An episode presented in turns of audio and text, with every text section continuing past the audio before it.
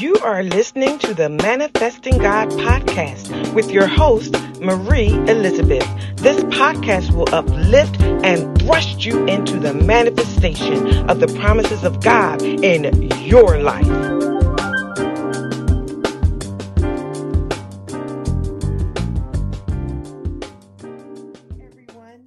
So much for joining today. Again, the Manifesting God podcast. I'm your host, Prophetess Marie Elizabeth. So good to see you all on this evening. Listen, if you're under the sound of my voice, you know what I'm about to say. God has kept you yet another week. God has kept you. He has kept your mind. He has kept you in perfect health. I know, I don't know about you, but the allergies, the sinuses, all this is happening with me. And some of you have even more serious ailments, but God is keeping you in perfect health in perfect health. Let's go ahead and get started here. Go over to First Samuel 2 and uh, let's see, where do I want to start at? I think I'm going to start at um, verse 2. Now remember, first and second Samuel mostly focuses on Samuel and Saul and David and Solomon and David's reign as king. However, tucked in to chapter 1 and verse 2 is Hannah's prayer. Hannah is Samuel's mother. And we're going to start there because this is significant. It's just tucked, just a little small passage that tells us how what Hannah was going through, what she was feeling as she began to pray uh, to God for Samuel. And then we're going to continue to um, the next portion of scripture that I want to cover, and then I'm going to tell you the title. So Hannah's prayer in verse two, I'm sorry, chapter um, two of First Samuel, verse one, it says, "Then Hannah." Prayed, Hannah prayed and said, My heart rejoices in the Lord. In the Lord, uh, my horn is lifted up. My mouth boasts over my enemies, for I delight in your deliverance. There is no one there is no one holy like the Lord. There is no one besides you. There is no rock like our God.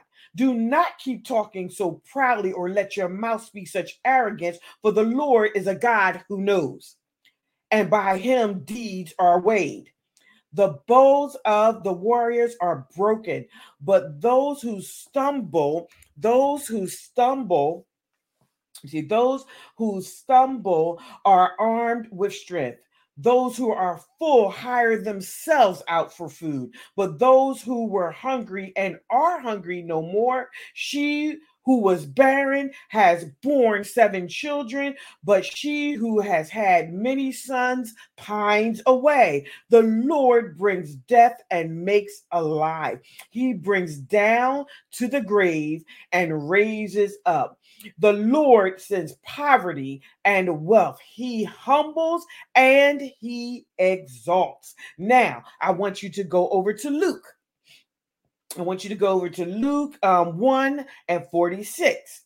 And remember, this is uh, Luke's account of Jesus's ministry, and it's divided basically into three parts. It's talking about Jesus's ministry in Galilee, Jesus's ministry in Judea and Perea, and his ministry in Jerusalem. And there is a uniqueness to Luke speaking because he's seen the uh, the actual. He walked with Jesus, and there's a material devoted to uh, a part of his uh, writing is devoted to Jesus's um, ministry, his closing ministry in Judea and Perea. So uh, I'm going to continue. Stay with me because I'm going somewhere. I'm going to tell you the title in just a moment. It says in verse 46 of Luke 1 and Mary said, My soul glorifies the Lord, and my spirit rejoices in God, my Savior. Verse 48 says, For he has been mindful of the humble state of his servant. From now on, all the generations will call me blessed. Verse 49 says, For the mighty one has done great things for me. Holy is his name. His mercy extends to those who fear him from generation to generation. He has performed mighty deeds, mighty deeds with his arms. He has scattered those who are proud in their innermost thoughts. He has brought down rulers from their thrones, but has lifted up the humble. He has filled the hungry with good things, but has also sent the rich away empty. He has helped his servant Israel, remembering to be merciful. Remembering to be merciful. See, these two texts, they draw my attention to how they, as a mother, felt after such a historical, life changing event occurred to them specifically. It summarizes their feelings during and after their experiences, and that we, the reader, it gives us as the reader what we need to know and understand about the birthing about the birthing of the promises of God in our lives. Today we're going to talk about the prayer, the prophecy, the purpose. We're going to talk about the prayer, the prophecy, the purpose the purpose. And our references are first samuel 2 and we're talking about hannah's prayer. And then we go to luke 1 and 46 and then we're talking about mary's song. We're talking about mary's song. Um you see uh when i think about these two and the reason why i'm drawing from their experiences because I, I can identify with their experiences when and when attempting to birth what you feel is the promise of God and what is the promise of God. Let me continue. You see, Hannah, um, like some of our experiences, she felt she her experience was around being barren. Uh, that the fact that she was unable to have a child, although it was lawful for her to have a child because she was married. She had a hard time uh, carrying a child, producing a child, getting pregnant. So she had a hard time producing what was lawful for her to have in God. Um, and it's still today, I think about that visual that others need to know. Uh, you know, she wanted everyone to know that she too was blessed of God too. She too could bear children as well. And not being able to produce that promise, that that promise, that tangible promise that God said that she had, that the law said as a married woman that she could have in that time she wanted that blessing she wanted that blessing she felt like um um being infertile was a disgrace. It was a disgrace and it, it left her struggling.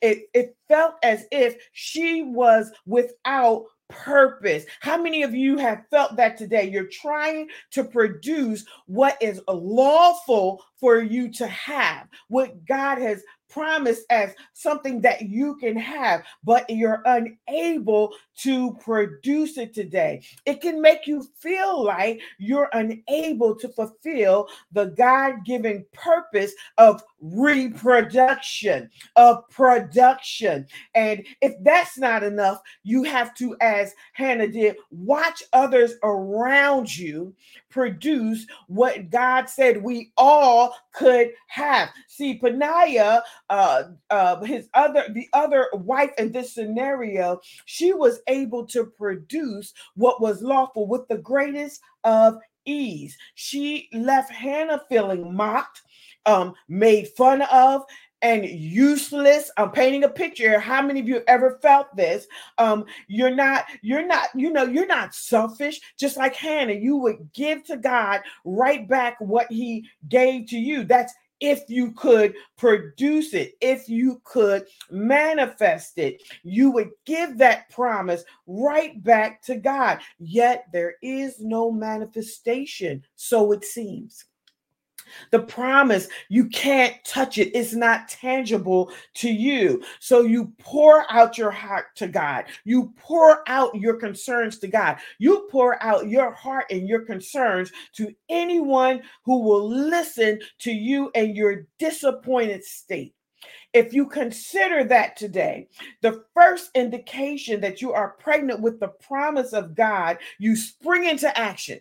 So consider that today. The, the first time you think that that promise of God is about to come into fruition, you spring into action. And sometimes uh, the the the desire, the desperation for that thing that God has given you permission to have, that is lawful in the land for you to have, will cause you to spring into action and launch your own will. Your own will for what excuse me, what for what you believe is necessary for the manifestation. Can you imagine how many times Hannah thought she might be pregnant? And her response to only find out once she started bleeding, not yet, not yet. How many times have you made preparations and it's only it's only after you're bleeding that you realize not yet it's only after you're you real you see the sign. You see the sign of blood that you know not yet. That bleeding there, it represents a death, a death of your presumptions, a death of your assumptions, a death of your plans a death of your plans. Come on, focus. Stay with me. I'm going somewhere. Let's go a little bit further. Let's talk about Mary. Mary on the other hand, had no immediate plans of manifesting the promises of God, yet the time for her was right now.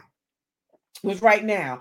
Uh, now, as in before, it was in uh, the earth as lawful for her to be with child. See, today they, people have children out of wedlock, but in Mary's time, you didn't have a child. You shouldn't be having, you wouldn't be having a child out of wedlock. If you were married, you were expected to be having a child, but you were not expected to be having a child if you were not married. Um, she was pregnant, though, with the manifestation of the promise of God, the promise of God, before those around her deemed it lawful for such a manifestation to occur.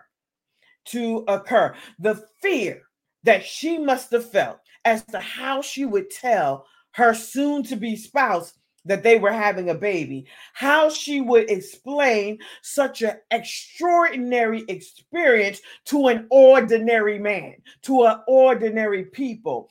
Uh, this this trust that had been gifted her by God, how would she explain that when that had not yet been seen? Nothing like that had ever happened before that we've read about in the scriptures. How would she explain birthing? the promise of God without actually ever having an experience an experience is that is that you you've just been introduced to god and immediately god has decided not you you not even matured to such a level of manifestation but god says i'm birthing my promises through you. Now what? Now what? See, I'm painting a picture for you here with Mary. Could you imagine the hatred, the looks, the turning up of the noses Mary must have gotten as she endured this experience because she simply was the one that was chosen. But no one wanted her to be the one. No one wanted it. They didn't even understand what being the one, being the chosen one actually meant. They didn't even know what that meant. However, here's Mary. She is here. She is pregnant with promise. Unlike Hannah, she she never asked for it. She wasn't even looking for it. She didn't plead with God for it. She didn't groan in agony at an altar for it. She wasn't looking for it and had no idea it was coming. So we have Hannah who's disappointed when she bleeds and Mary who's amazed when she does not. We have both happening. We have Hannah preparing when she thought this might be her be it, and it, it was her lawful right. But we have Mary with no preparation, no thoughts of this being the promise, her unlawful right. What we see in the scriptures, however, is the admonition and the praise of Hannah and Mary of their experiences. We see their understanding, their recognition of God, who God meant to them. Each of them, when Mary wrote her song, when Hannah prayed her prayer, each of them, when they were in their experiences of manifesting the promises of God, they still, they still, they still sought God out. They still reached out to Him to touch Him with their praise with their with their worship with their praise. They both walked in their experiences in a shame. They both walked in their experiences in a blame and assumptions. One through the shame of not having the other through the shame of having. But the excruciating experiences that i believe some of us might be having today you see, Hannah, she was in anguish, she was in grief, she was she was one that sought out the Lord in uh First Samuel 1. She wanted to be relieved of the shame of not having a child. She wanted the promise, and guess what? The priest Eli, Eli, Eli, the priest Eli, he thought she was drunk when she was crying out the Lord to the Lord. I read that and I thought to myself, uh, you know, I was I just was like, you know, God, you you have Hannah out, you know, in today's terms, out in these streets looking crazy. She is looking crazy because she knows that she can have that promise. She knows legally she can have that promise. All the prep work is done, but she doesn't have anything to show for it. She doesn't have anything to share with the world. Who of you are in that situation today? You know that you can have that promise. You know, God has spoken. It is legal, it is lawful for you to have that promise. It is lawful for you to have that manifestation, but you have nothing to show. You have nothing to share with the world. You have no proof. Hannah is basically in plea mood in her prayer. She is just about in begging mood in her prayer. She is basically, please God, why God, please, why, why, why. But then there's Mary who's like in curious mood and asking God, when I, how, how, how, how, how is this possible when I've not been with a man, when I am a virgin, when I haven't had the experiences necessary to manifest the promise that is spoken to me? See, they both have valid responses. Both of their responses are permissible. One is asking why, the other is asking how. Here is where they differ. Hannah wanted to know what was within her rights as a married woman to have. She wanted to know if she can she have it? Because it's within her rights. It's it's it's in the will of god for her to ask that. Uh why not me? Why not uh the manifestation for me? Mary she had a prophecy. She had a word from Gabriel, the angel of God, of what was not in her right to have as a unmarried woman at that time in the scriptures in the earth. So she wanted to know why. So here's the question here's the question. The word the word that you hear or the word that has been spoken is it your lawful right as an earthly assumption, or is it your spiritual right? Only what God can do. Which one is it? Is it the word that you heard? Is it lawful or is it spiritual? There's two different words. Is it lawful, Hannah, or is it spiritual, Mary? Is it the prophecy that Gabriel gave her, that more sure word, that witness that says, This is what that messenger that says, This is what God is saying? He has chosen you. Is that the word, the spiritual word that you're receiving, or is it a lawful word, something that you can have access to? You see, Hannah, she was one of two wives to Elkanah. Uh, Elkanah, her husband, she could have had a child in in many ways.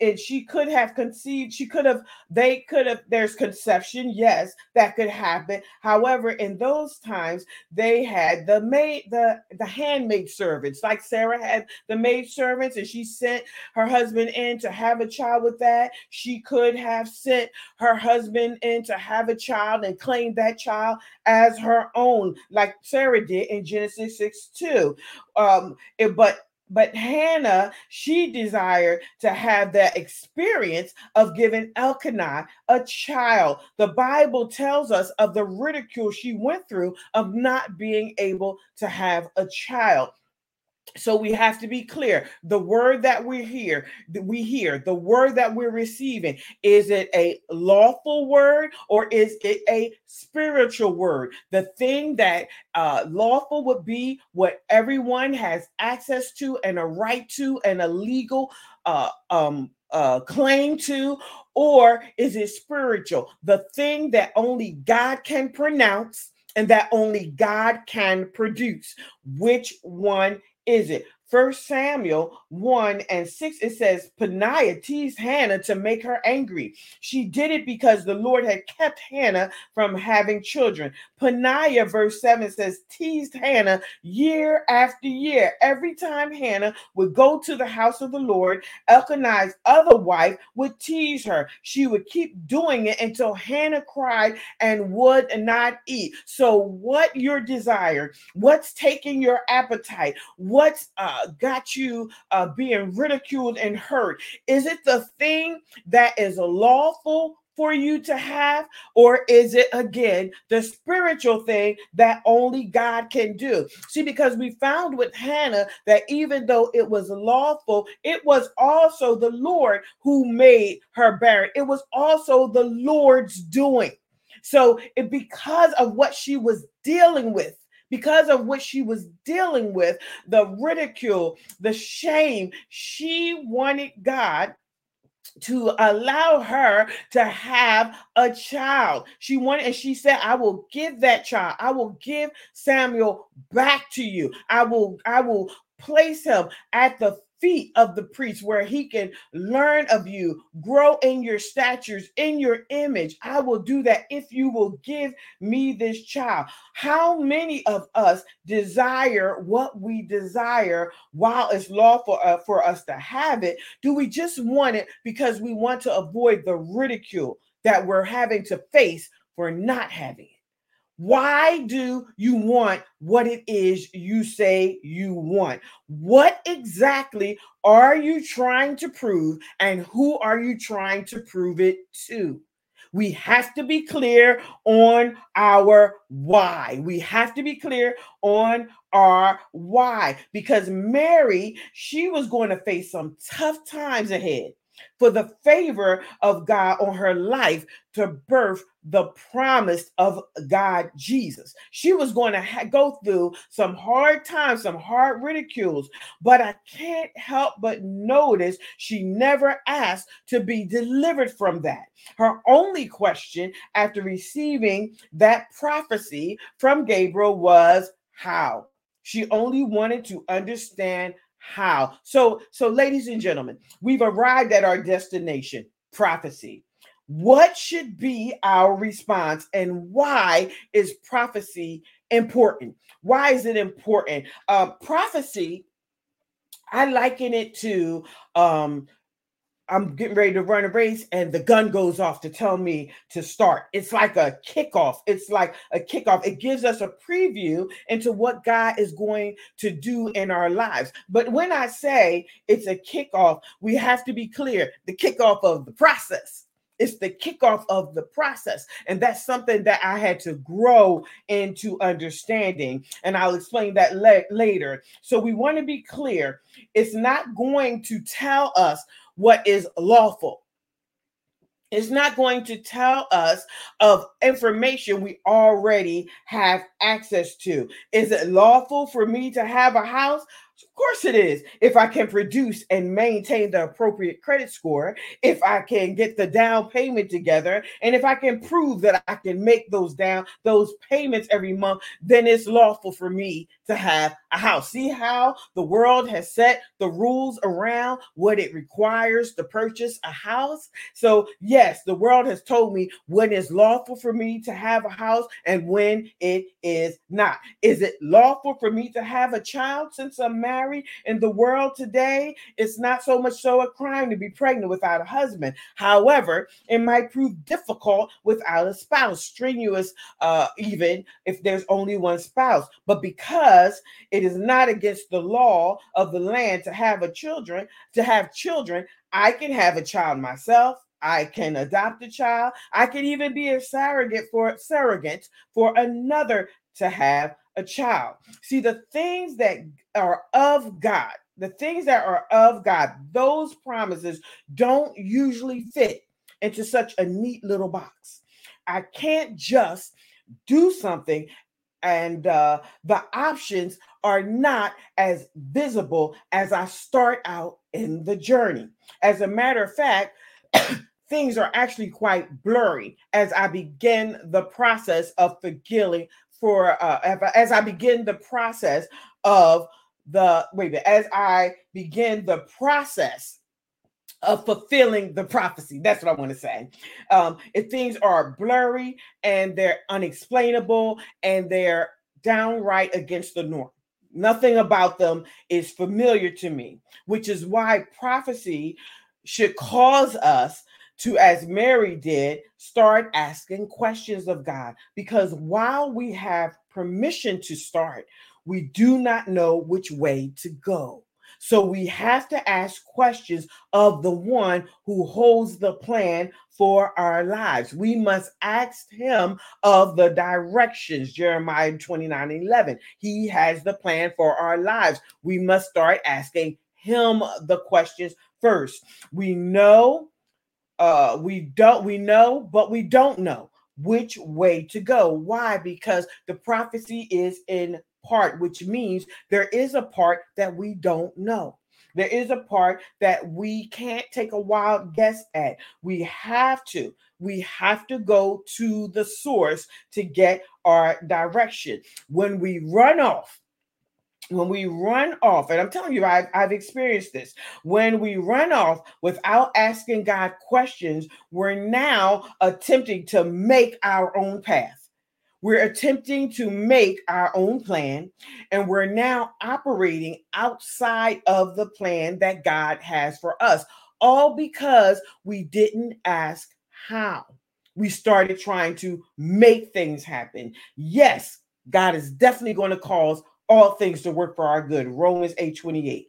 There are lessons we should learn from the experience. And I like to refer to these lessons as markers or identifiers to help us remember so that we don't repeat the same mistakes over and over again. It's a means of not taking ourselves, putting our own selves on a merry-go-round over and over and over and over again. It's just something that will remind us, for example, um, and this is something that I used to do before. It's something that reminds us that, um, you know, wait a minute. You know, it's like an alarm goes off. Wait a minute. I did this before. Wait a minute. I did it just like that before. Wait a minute. I said it just like that before. And if something just just alert you.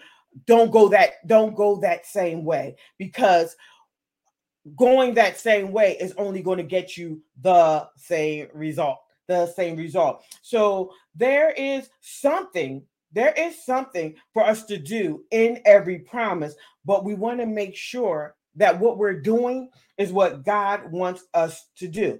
So immediately when I hear a prophecy, uh, what I immediately do now is ask God how, how, how, how. Uh, like Mary asked of the Holy Spirit, like Mary asked of Gabriel. I'm sorry, when Gabriel told her, she said, How?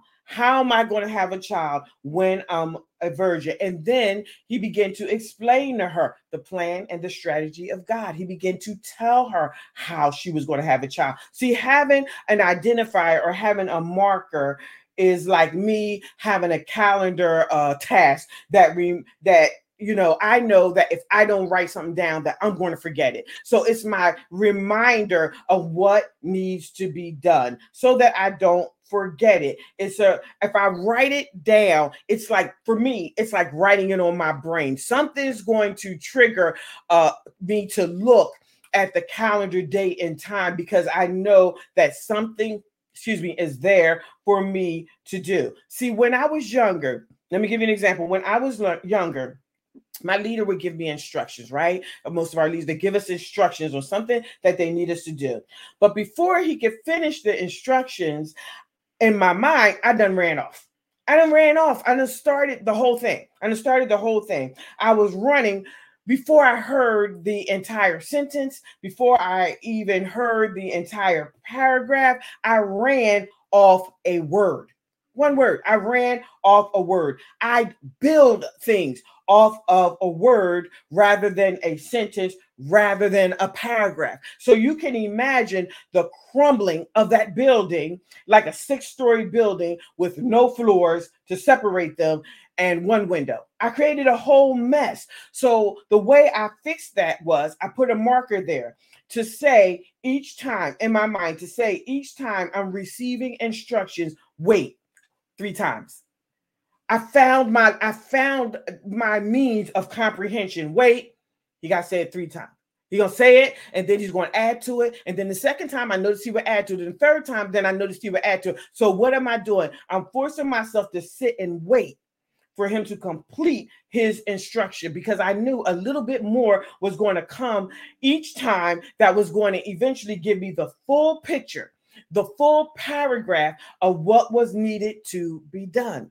So sometimes you have to ask God and you, but you have to wait. You have to wait for him to reveal to you his plan and the strategy through which the plan is going to be carried out because you have to understand God wants us to finish. He doesn't want us running in vain. He wants us to finish. He wants us to understand, but we have to be willing to wait for the understanding. See, between prophecy and the manifestation is that little thing I mentioned earlier called process. And that is what is the bad word to a lot of us. That's like a curse word when you tell us that we have to go through a process. And I want to be clear on something because I, I want to share this with you. This is what I've noticed in my own life. This is what I'm just going to share this with you. What I've noticed in my own life that prophecy, um, usually that process, it immediately, it immediately, number one, takes me to another level of trusting God. I have to begin to engage with God on another level, uh, another level of trust, more extensive trust. And not only now am I trusting him for what I can't see, um, the small thing, the, the one sentences, now I have to trust him for the whole book. So now I have to trust him for several paragraphs. I started off learning how to trust them for a word then a sentence, then a paragraph. Now I have to trust them for an entire book. I have to begin, come to another level of trust. This is starting the process. Number two, I have to walk through until I come to another level of maturity. My understanding must change. What I understood yesterday what I understood yesterday as being A, B, and C, now I understand it as A point one point one point one, A point one point one point two, A point one point one point three, B 1.1.1 whatever i understood i get more details. So that means i have to come to another level of maturity and understanding. See because maturity has to catch up with the wisdom that God is giving. So it takes time. It takes another level of trust. And then it takes me maturing to another level of understanding. I can no longer operate under the standing, understanding that God is good all the time. All the time, God is good. I now need to operate under the understanding God is good. Why? How? Give me proof. Give me scriptures all the time. What exactly does that mean? Does that mean every day? Does that mean every hour? Does that mean when I open my eyes? Does that mean he's still good when I'm asleep? What exactly does that mean? Do you understand? I have to start asking the why questions because I'm expected to have a higher understanding, a higher comprehension of who God is. And there is a lot to that part because also included in that part is separating my wants and desires from what God wants and desires. It is separating the flesh from the spirit. It is separating me from my past experience as to what is happening right now. And then it's me reconciling my truth with with God's truth, which means that I am now starting to agree with God and who He says I am. And that's a lot when you're talking about one phrase, I must mature at a higher level. I must come to a better understanding. Do you not know to mature, I have to put away what what's behind me, what what I experienced in the past, I have to let that go. If that has been ingrained into me, if that has been uh, in, woven into the intricacies of my operation, then I now have to go through, God has to go through and slowly unthread unthread those things that are, are all encompassed in the in the in the muscles and in the cells. And he has to just weave those things out and pull it out without killing me Yes, it's like a um, it's like when I see people. I knew someone once that had the veins on their legs, and you could see them, but they were blue, and they explained to me that they're dead, and so you have to get those taken out. You don't have to, but it kind of looks ugly on their legs, and they didn't like it, so they had to get it taken out. And they told me of the experience where their legs had to be numbed, and the and the, the doctor went in and pulled the dead veins out. That's what God is doing. He's pronouncing a eulogy over what you don't need anymore. And he's taking the time to intricately, surgical, surgically pull those things out from you. Just weave it out and then smooth out you know the area that it was in to make room for the uh the veins that are actually life-giving to expand and the blood to flow freely so that you can have life. It is not a simple process. This is why um, this is why i'm saying to you when you consider prophecy and you consider that you must ask the how question and then you consider that prophecy actually starts a process there's no way that somebody's going to prophesy something to you today that's going to manifest tomorrow. It's a process. And i'm sharing with you what this process has looked for me looked like for me. It required another trust level i said number one. Number two walking through another level of maturity to understand. And then it it it, it was the kind of thing where um it also um in my process there was my experience. It played a part to solidify my understanding my experiences, they played a part to solidify my understanding. I was able to reflect on experiences and gather those lessons and see them differently.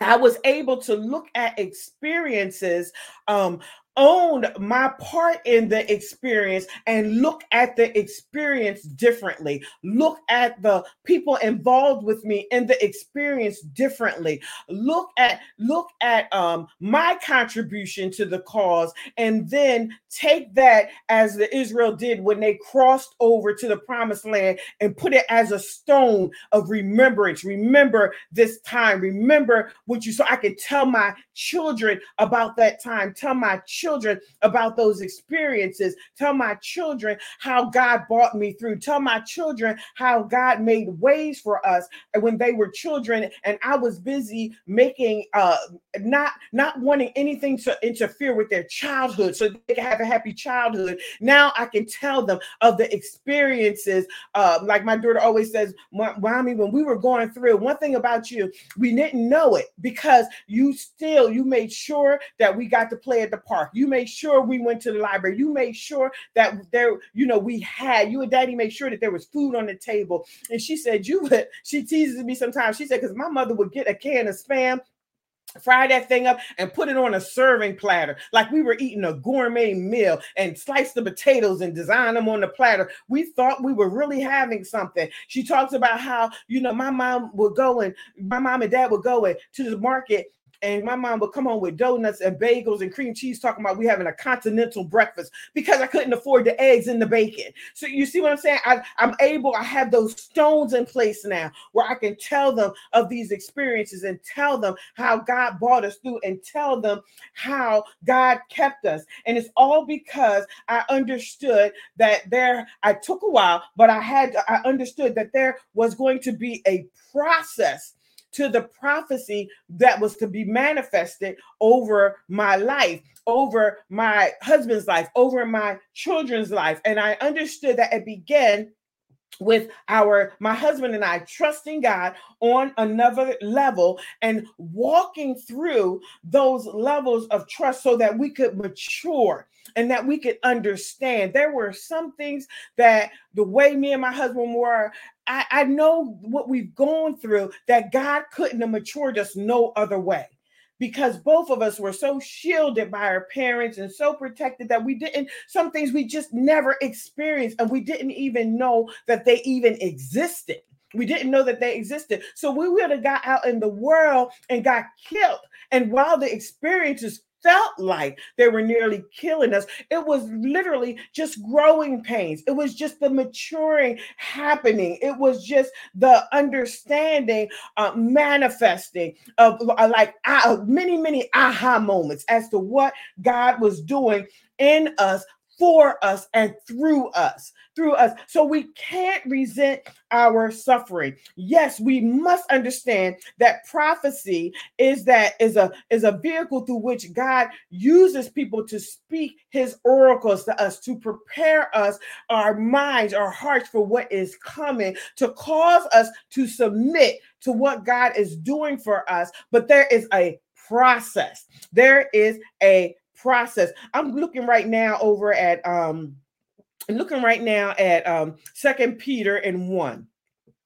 and I'm looking at verses um, verse 19, starting at verse 19. So we have the prophetic word made more certain. And this is them talking about their experience with Jesus Christ and his resurrection. And he said, Peter said, You do well to pay close attention to it as a lamp shining in a dark place until the day dawns and light breaks through the gloom and the morning star arises in your heart. But understand something, first of all excuse me, understand first of all that no prophecy of scripture is a matter or of comes from one's own personal or special interpretation. So he's saying there, put aside Put aside your interpretation. Put aside what you think God is saying and ask God, what exactly are you saying to me? See, a lot of us have had some of the experiences that we've had, and yes, God's going to work it for our good because we don't ask God we receive a prophecy, and sometimes these prophecies that I'm hearing today, they are feeding your flesh, they are feeding your insecurities. And so you run off with a word that says you're the forthcoming of Jesus. There's God, the Holy Spirit, and there's Jesus, and there's you. And you run off with that without even asking God, How is that so? How is that so? See, we have to begin to recognize some things we shouldn't, we allow these prophets to come to us and prophesy the house and the car and the money. We could work hard and we'll get the money. We could, we could, how about this? We could ask God how to get the wealth assigned to our hands. And when He gives us the plan, when He gives us the plan, then how about we uh, execute on that plan rather than always looking for the quick fix, looking for the quick money maker? How about we work? How about we work? You know, don't you come and you're saying uh, some of the prophets and that God's going to give you a house, God's going to give you work hard. Get your credit score up. You can get a house. Nobody has to prophesy that to you. But you know, telling you your social security number, you don't know that. Telling you your house address, you don't know that. You know, we have to stop. We have to start calling these false prophets on the carpet, these false prophetess on the carpet. No, guess what? If your credit's horrible, no, you're not getting a house. Let it go. You're not getting one. Get your get your credit together. Get an apartment if someone will give you one until you can get it together. You want it, you want cat, you want money, work. work. Work. Work. Work the plan that God has given you. Work it. See, we're lazy. We're lazy and we want someone to come prophesy millions to us because we're lazy. We're lazy. We don't want to talk to people. We don't want to associate with people. We don't want to go and get the wealth that the wicked have in their hand from us. We don't want to go take it back. We don't want to, we don't want to go earn it back. Create. God has given you an idea right now that will have the wicked sowing into it. Left and right get the money back out of their hands. But no but i can't talk to them. They're not saved. They're not delivered. But you're not going to get the wealth out of their hands. You got to figure out how to get the wealth out of their hands. We are we are sometimes uh back in the day the old the old folks used to say you're so heavenly minded you're no earthly good. We're no earthly good we're no earthly good. We want to believe anything that satisfies our train of thought. And what they're saying here is what you think, what your interpretation is, is not likely the interpretation. For no prophecy was ever made by an act of human will. They're saying their prophecies. We're, not we're not telling you anything of our own will, but men moved by the Holy Spirit and they spoke from God men who are moved by the Holy Spirit and they spoke from God. And guess what? When they spoke from God, Mary, when they spoke from God, you birthing something that only God can birth. You're birthing something that only God can birth. Only what God can do. Only what God can do. Go to Ephesians 3 19 and 21, and I'm going to close it out here. And it says at verse 19, and that you may come to know practicality through personal experience, the love of Christ, which far surpasses, and I'm in the Amplified um, Bible, mere knowledge without experience. That's that maturity that I was talking about, that you may be filled up through your being to all the fullness of God, so that you may have the richest experience of God's presence in your lives, completely filled and flooded with God Himself. And then He says this and it's closed now unto him who is able to carry out his purposes and do super abundantly more than we can dare ask or think. This is these are these are the times when prophecy comes. It's, it's got to be something that you more than you could have asked or thought of. More than you can ask or anything i think of i'm like that's not it. That's not it because i thought of that and that's that can't be it because I thought of that.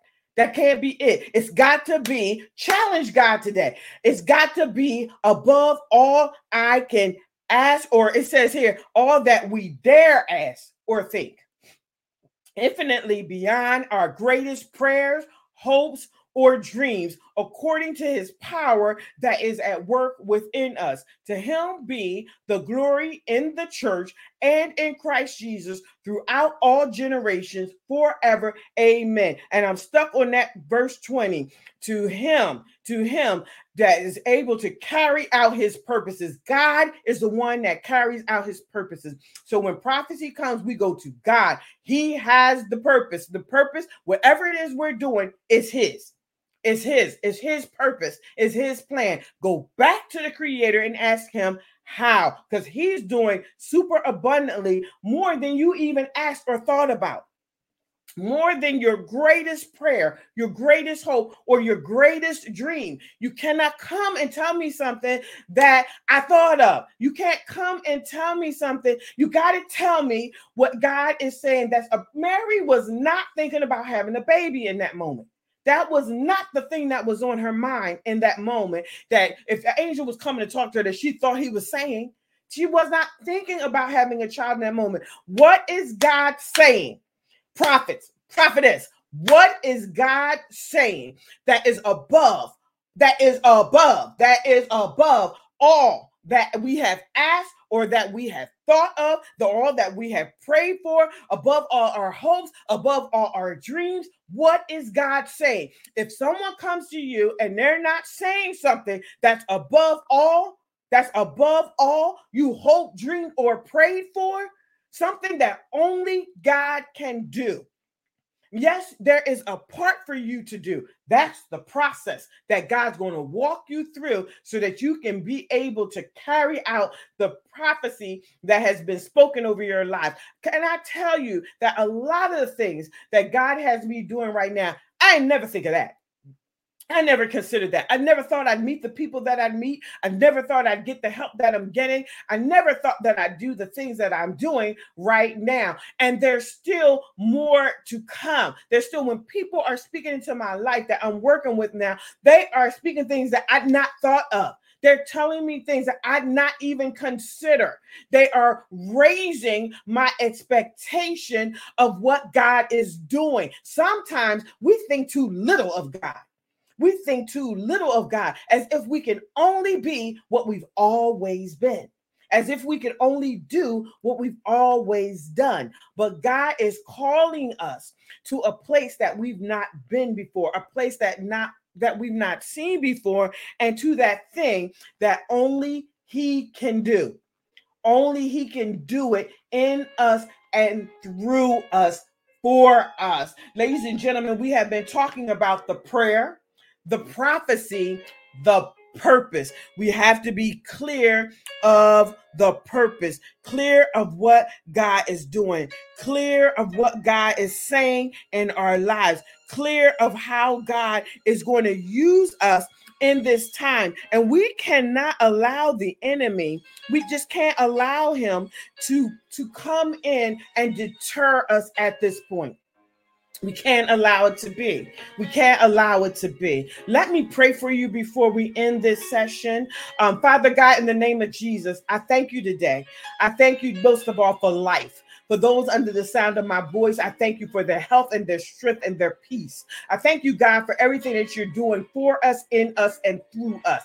I thank you, God, that you're raising us up to be that which we've never been before, that which we've never encountered before, that which is above all we've hoped for, all that we've prayed for, all that we've comprehended, because you're calling us to a greater level of maturity. You're calling us to a greater level of understanding. You are calling us, oh God, to walk worthy of that vocation wherein we are called, that plan, God, that you've had for us that we've not tapped into yet. You're calling for us to manifest it within that plan. And we thank you, oh God. God, right now, I shut the mouths of the false prophets and the false prophetess. I seal your mouth shut shut. I seal your lying tongues are shut, that your false prophecies and your false direction would no longer delay the men and women of God. I call forth the, the men and the women of God to hear and obey only the voice of God. The, the sheep will only hear the voice of the shepherd. Another voice they will no longer follow. I command your feet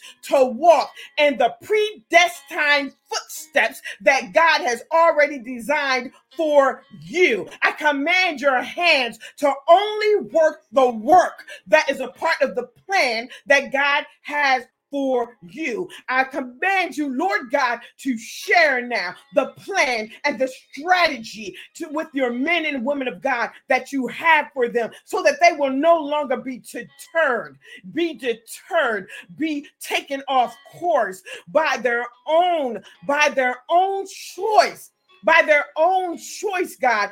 Fill God now every void. Fill God every crack and crevice Fill God now everything, God, that the enemy would use that the enemy would use to deter us away from your will and your purpose, God. Fill that gap now, God. Fill that gap now, God, with your love, with your plan, with your purpose.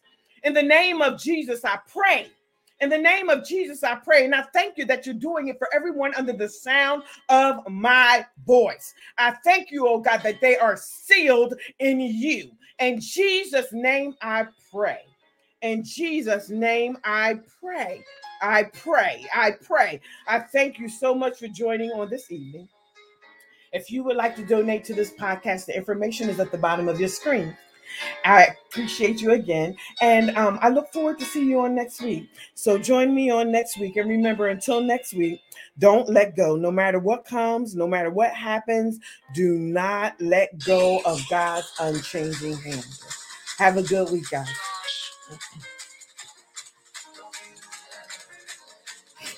Thank you so much.